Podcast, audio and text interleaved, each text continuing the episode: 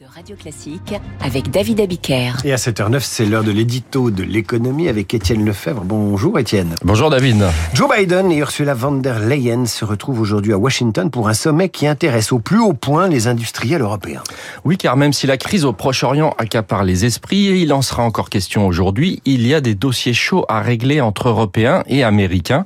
Et à Bruxelles, on estime que le temps presse car les esprits côté américain vont très vite être accaparés par la campagne présidentielle L'élection, c'est dans à peine plus d'un an, avec le risque d'un retour de Donald Trump aux affaires. Un bien mauvais souvenir pour les Européens, synonyme de guerre commerciale. Et c'est justement un des contentieux de l'époque sur l'acier et l'aluminium qu'il s'agit de solder aujourd'hui. Trump avait imposé en 2018 une hausse des droits de douane sur les produits européens, décision suspendue en 2021 par Biden, mais qui peut toujours être réactivée.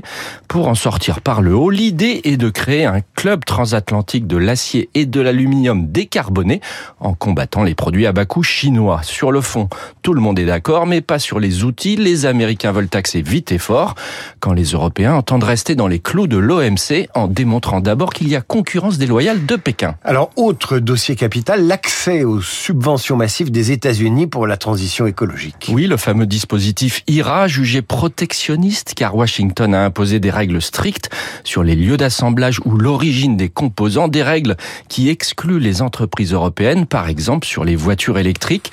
Bruxelles espère toujours trouver un accord qui lèverait en partie ces discriminations.